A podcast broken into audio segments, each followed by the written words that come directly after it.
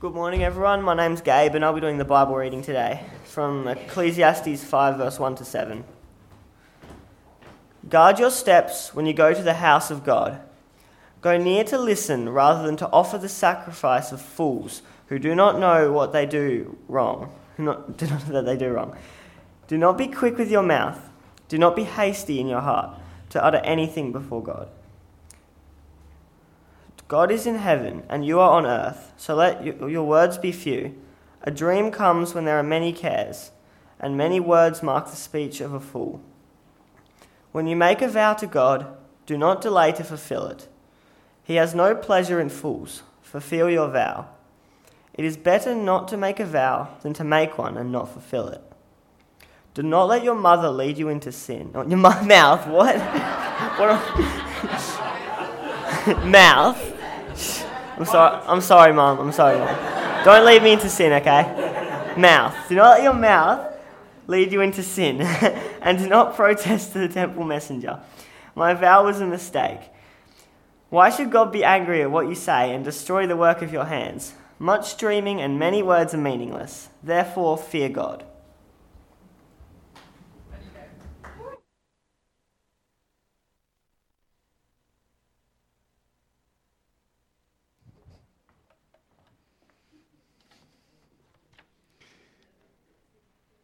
Thanks, Gabe. And uh, good morning, everyone. um, yes. I uh, wonder what happens in the family conversation after Sunday morning. Maybe not so much before. yeah, Dad, you did well. yes, uh, I'm Etienne. Yeah. Uh, what we're going to do for the next bit of this service is talk through uh, a part of the Bible. Uh, it's called Ecclesiastes.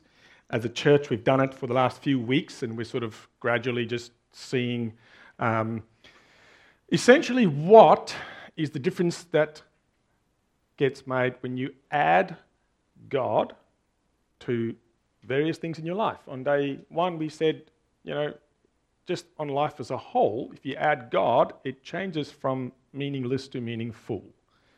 And then we talked about what, what happens when you add God to uh, the issue of pleasure, seeking pleasure. Last week we looked at what happens when you add God to the issue of work. How does God want to change work to add meaning, value, and purpose to it? And today um, we're going to look at, as you already heard, the issue of worship. And you kind of almost think that automatically God will be part of worship. Well, how can you have worship without God being added to it? But as it turns out, that's not necessarily the case.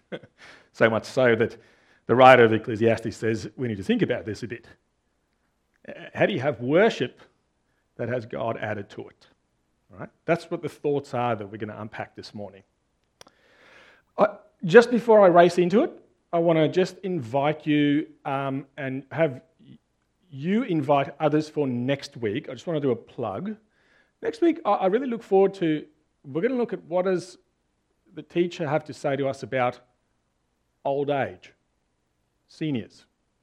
You know, being in the last chapter of your life. And I want to send a plug out because I know that for a lot of uh, people, perhaps in your family, perhaps to do with pathway, you know, coming to church is already quite a struggle. They're, they're, they're that far down life. But maybe if next week is a special effort, I guess, or if we can put in the effort to, to bring whoever here who otherwise can't get here without help uh, normally, uh, I trust, I hope it would be very encouraging for them.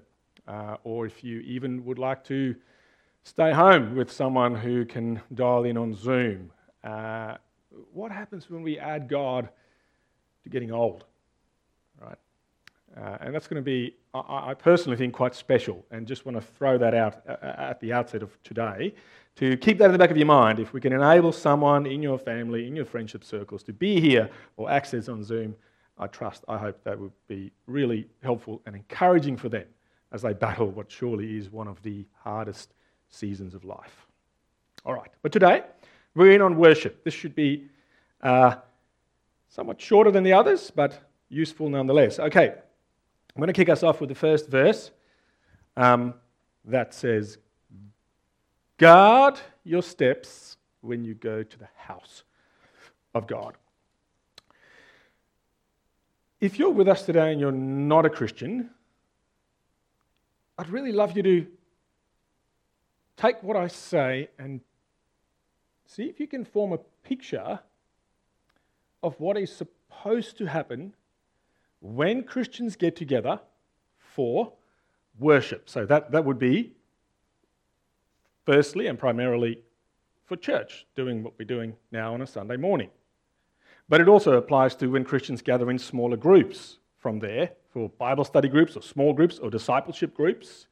It also applies for your own prayer life or if you meet individually with another person to pray and to worship.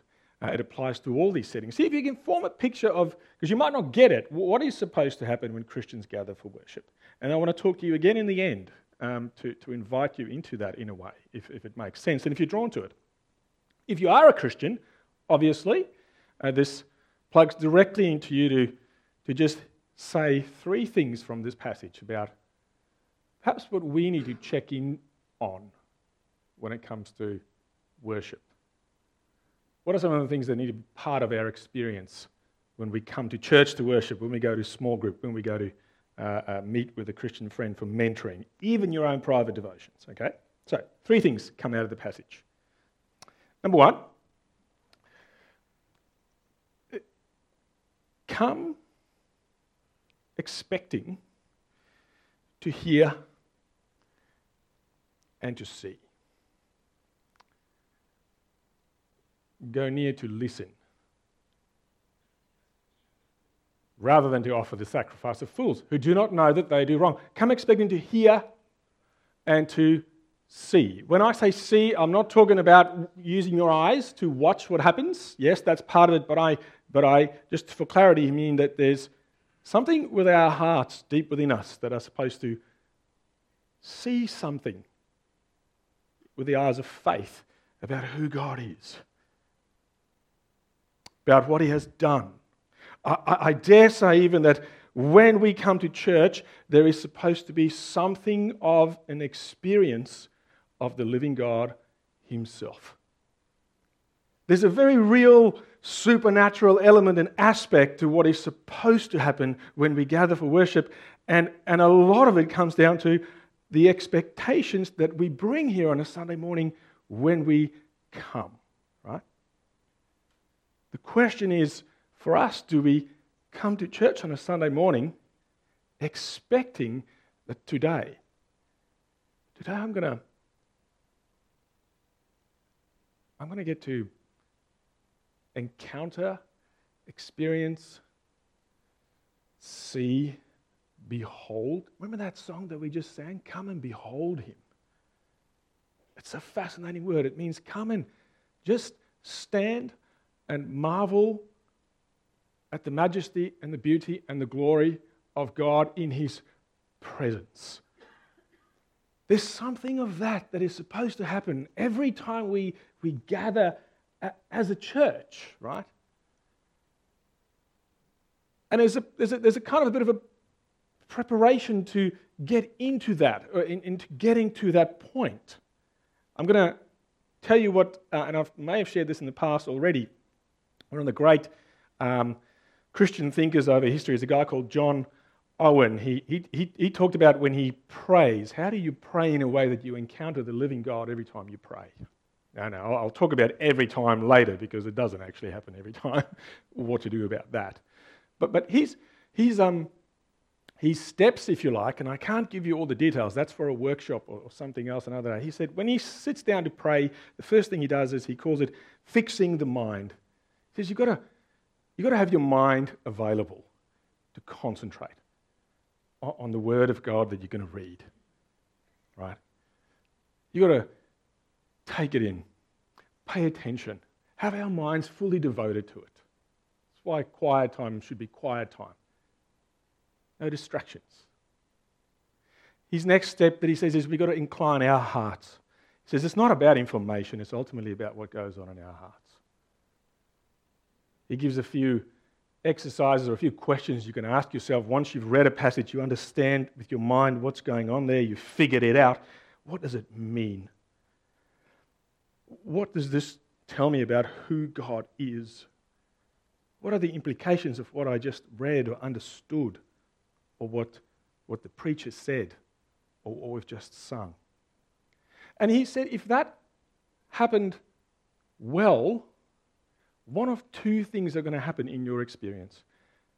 His words are these He says, either you're going to be thrust into a position where you're going to enjoy God.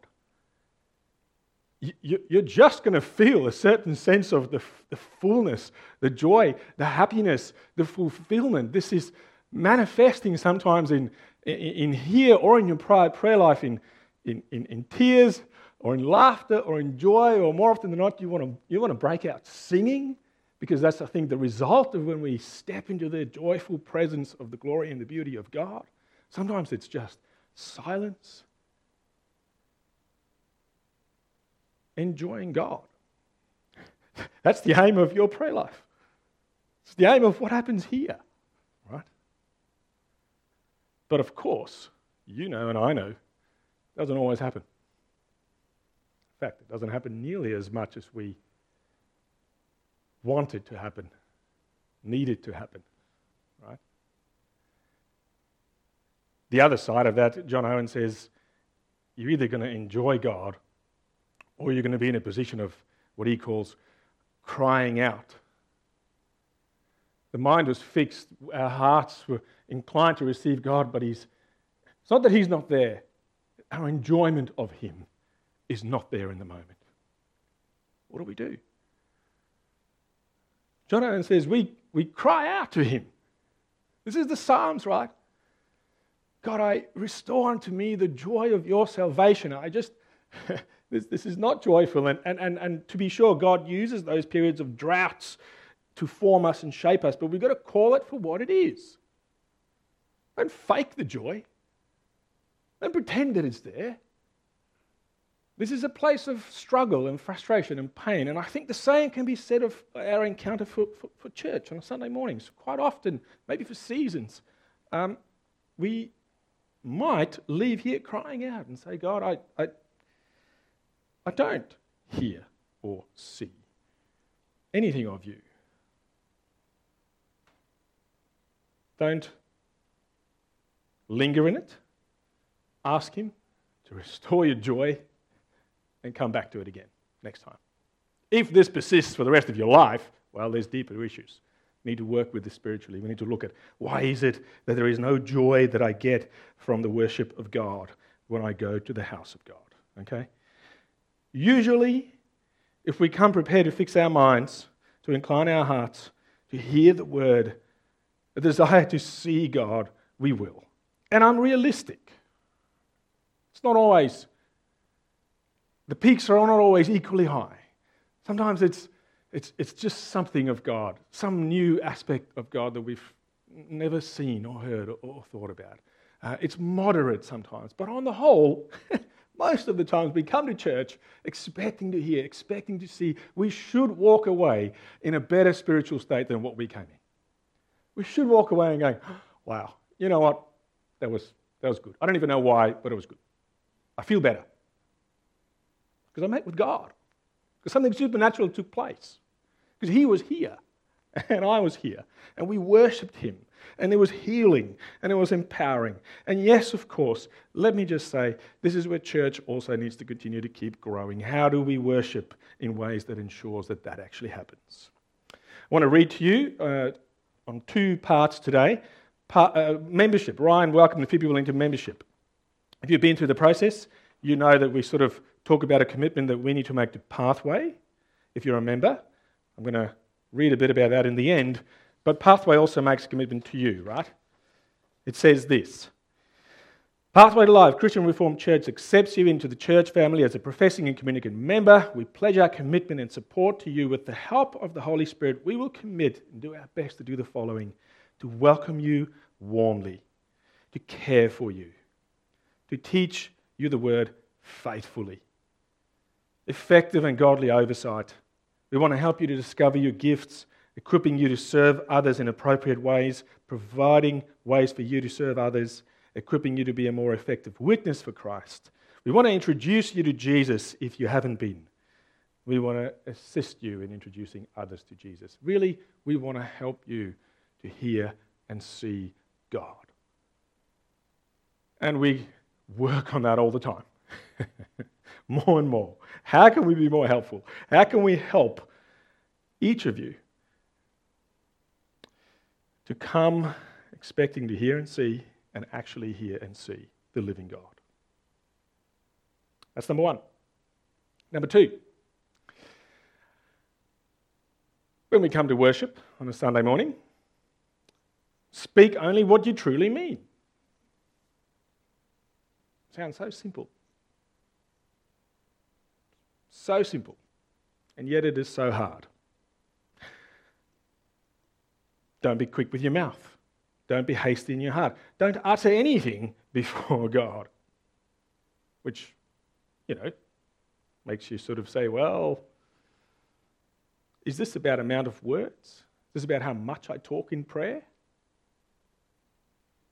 Is this about the guy who preaches, who says a lot, right? This is not about amount of words. Let me assure you, I think what it really wants to get to is sincerity. We shouldn't say anything to God that we don't really mean. We shouldn't fake prayers. I don't know if you've been in a prayer setting, if you were, if you're happy, the person who pray out loud before people, uh, where, you know, we would say, okay, let's pray, and nobody prays. And in the end, you just say something because, well, somebody's got to say something. and, and I've always thought to myself, I, I, I have done it and probably still fall victim to it sometimes. You think, it's not sincerity, right? I think all the writer of Ecclesiastes is saying to us, we're better off not saying anything rather than just saying something for the sake of it. We want to think about our hearts. We want to think is, is what I'm going to say, do I truly mean it? Do I. Is there a disconnect between what I'm going to say and what I truly feel? You see, if there's a disconnect about what you're saying and what you're truly feeling, you know what your relationship with God is going to lack? Intimacy, authenticity. We're not going to encounter God. We're not going to hear Him. We're not going to see Him. Not if we're not truthful with Him uh, about what we truly think, feel. Right? Sincerity is the name of the game, is what the teacher is saying to us. If you want to worship God, worship Him sincerely, authentically. Don't fake it. And even if that means there's hard stuff you've got to say, then do it. And the second thing that comes out of this little passage is, is he says, not only do we need to be sincere, but we have to remember who it is we're talking to. Who is it when we come here on a Sunday morning that we're speaking to? What is it? If I can put it so crudely. See, if we are mindful every single time before I dare speak to God about who He is, my prayer life's going to change, right? Now, there's two things I want to just quickly unpack here. The first thing there, because there's mistakes we can make here. In the first place, let's, let's read the verse. Qoheleth, the guy writes it, says, God is in heaven and you're on earth, so let your words be few. God is in heaven, you're on earth. God is transcendent. God is big. God is the creator of the universe. God is the one who made you. God is the one who made everything. God is the sovereign who's in control of all things that happens in the earth and in your life, as we said last week, and He makes it all work out for the good of those who love Him. God is transcendent. He is majestic. He is like the sun, if you want to picture an image there. This is, this is the person who you're talking to. And yet, at the same time, it's not just transcendence. The, the fancy word is also immanence. That great God comes to us in his Son, Jesus. That great God becomes one of us. That great God lives like one of us, dies for us, is raised to, to life, then fills us with his spirit, and he comes so close. He's so far away, and yet he is so close. Both at the same time. If you, if you don't hold those two things together in your prayer life, you're going to you're going to have a warped prayer life that's going to be inauthentic. You're not going to hear God. You're not going to see Him. Here's what I mean if you only ever see God as transcendent and far away and great and glorious, you're going to see Him as cold and distant. You're only ever going to say the right prescribed things to Him, right? He's never going to be near you to, you're never going to tell Him about, you know, the pain you're feeling about your girlfriend that's not liking you or whatever it is that is intimate and details that you need him here now, close to you, right? You're only going to ever, he's always going to be a bit distant. At the same time, if you only ever see him as close to you, you're going to end up making him into a teddy bear or, or a pet that you could put a leash on. He becomes like a therapist. A therapist that is nice to have close by and a teddy bear, but that teddy bear lacks all power and glory and greatness. He's the one who serves you instead of you serving him who is so great in heaven while you are on earth, right? And if you go the other way around, again, just repeating the mistake, you're going you're to have a God that is glorious and great and big and mighty, and you're going to be enthralled in his worship. Yet, you're going to lack that intimacy. God is both things, right? And so when we keep that in mind and we pray and we come here on a Sunday morning thinking this is who He is, I think our prayer life becomes right and rich. It, it nudges us in the right track. We understand that God is in heaven, we are on earth. Yet we live in the time that the teacher did not. We know that he also came to earth. We know that he is also on earth with us today as we worship. Right? That's number two. Number three, before we finish up be faithful to the promises you made before God. I had to grapple with this one a bit. I wasn't quite sure what to do with it, to be honest. Um, this talks about making a vow to God. The reason why it's a bit awkward is in the days when this was written, it worked a bit different to the way things work now. The church or the place of worship is where people publicly declare their commitment. So I don't know. Um, one of us would have had to say, you know, this week I am going to, um, I'm going to, I'm going to pray every day of the week for an hour.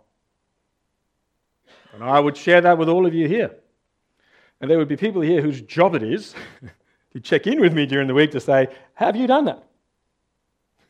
The temple messengers, that's sort of their job.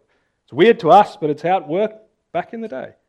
Some of it was probably really a good thing, to be honest. Because when you actually said something, it mattered. When you made a commitment, it mattered. Uh, we don't kind of do that anymore nowadays.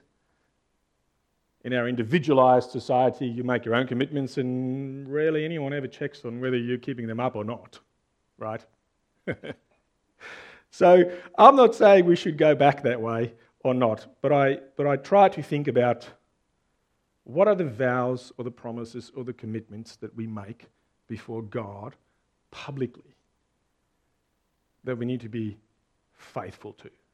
Because that's what the teacher is saying. Be faithful to the promises you made before God.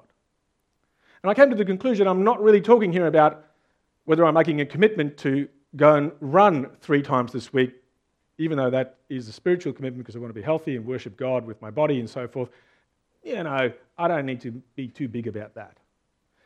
I'll distill it down to vows that are very heavy and weighty. So let me take you through three of those. Number one, you know, in a few weeks' time, we're going to baptize a few people. Some are going to profess their faith. If you're in that group,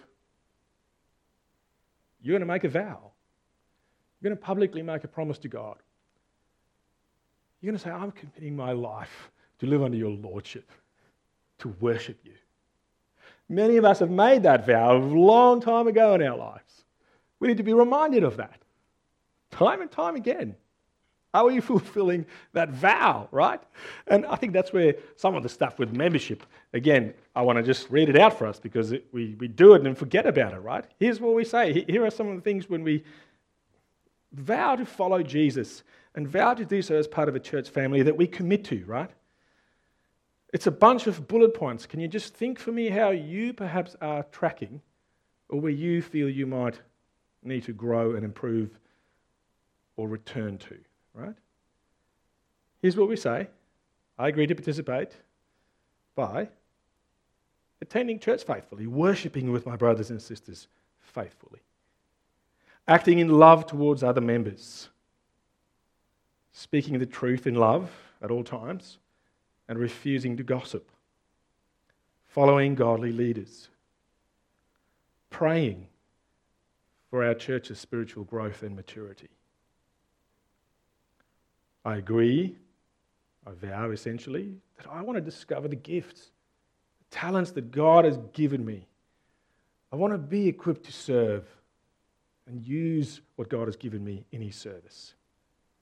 I want to develop a servant's heart, and I want to be an effective witness for Christ. I want to tell others or grow in how I can live as a witness of Christ effectively. I want to live a godly life. I want to be generous. Give regularly of my time, my finances. I want to invite unchurched people into the life of the church and its people. I want to warmly welcome those who visit. I want to pray faithfully for the salvation of those who don't know Christ. And I want to make Christ known through my words and my actions. If we intend to follow through, and then we should, is what Solomon's saying, or, or whoever wrote this is saying to us, right? That's a vow that we've made. The other vow you've made, a couple of them, and I don't have time to, to totally go through them, but I just want to park them there. Marriage. Marriage is a public vow.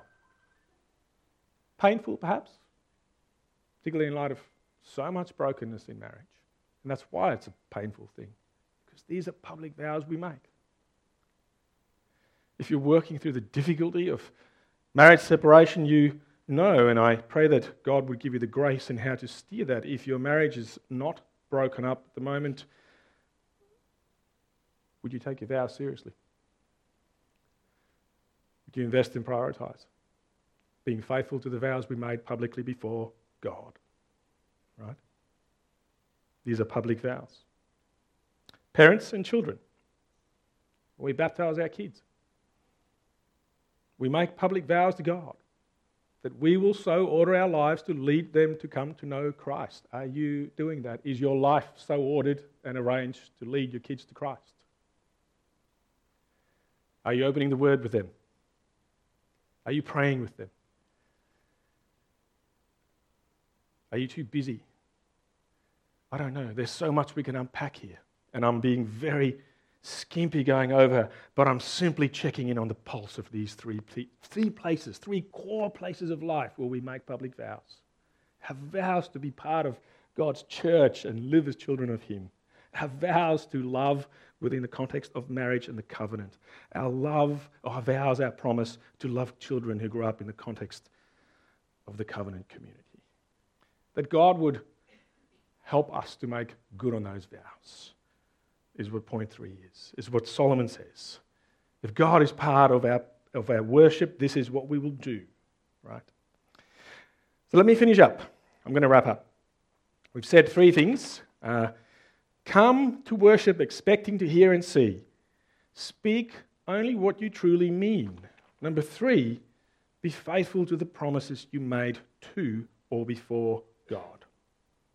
Okay? Let's wrap up by simply asking this what if? Actually, not what if. I'm failing. because that's true. it's not what if I'm failing, but what about my failures? I'm not living up to my vows. I'm not always coming expecting to see in here. I always speak without actually meaning. We pull up short. We, we, we fail in this. And that's where we've got to finish with, with the glory of the gospel. Is that we're reminded that Nobody has done it perfectly except for one. Yeah, this is Jesus. Jesus fulfilled all the broken vows that we have broken. He's the one who lived perfectly as a child of God. He's the one who was always faithful uh, in whatever covenant, you know, promises he's made. He wasn't married, but if he was, he would have lived that out perfectly as the perfect spouse, perfect church member. And we are in him. It is his righteousness, his success in these things that are our success. We haven't managed it, but he did. And then he gives us all the credit for it, right? He says, I'll take your failures and you have my perfection. And so we don't rest in the fact that we've managed this. We rest in the fact that Christ has managed this. And from there we proceed in the wonderful assurance that it is that same Jesus who comes to us and says, Let me help you. Let me work with you. Let me work with you through the pain of the brokenness. Let me help you to become a better worshiper on a Sunday morning. Let me help you to become a better prayer. Let me help you to become a better spouse. Let me help you to become a better parent. Again and again, without fail, he comes to us and say, "You're forgiven. Remember, it's done. You were complete. You already succeeded. Now let me help you again, more, more, and more." And on that note, I want to invite you as well. If you don't know God, would you please perhaps consider that worship can be a truly life changing event? There is a God who wants to speak to you. There is a God whom you're supposed to see and know. In fact, He wants to live in you. There's a God whom you can have an intimate relationship with. There's a God who offers forgiveness of all failures and help in all things in life. If at any point you are interested in knowing more about Him, about that, would you talk to the Christian people in your life? Would you ask them to help you? Would you ask them to listen to you? Even today, after this service, I'd love to hear from you if that is you. Please pray with me. Father, thank you that you call us into worship we know that we fail. We know that those who lead in worship fail. We know that those who worship fail. And yet, and yet, you have not failed, Lord Jesus. You fulfilled everything as the perfect worshipper. And you still do before the throne in our place. Will you help us? Will you allow us? Will you shape us into people who worship you powerfully? Will you help us every time we enter into worship, alone, in groups, in pairs, on a Sunday morning? Lord, may the majority of our encounters be such that we, we hear you, we see you. May the majority of our speech before you be authentic be real, be intimate. And Father, as we respond to the grace that you gave us in Jesus, will you help us to work out how to faithfully live to the promises we made to you? We thank you in Jesus' name. Amen.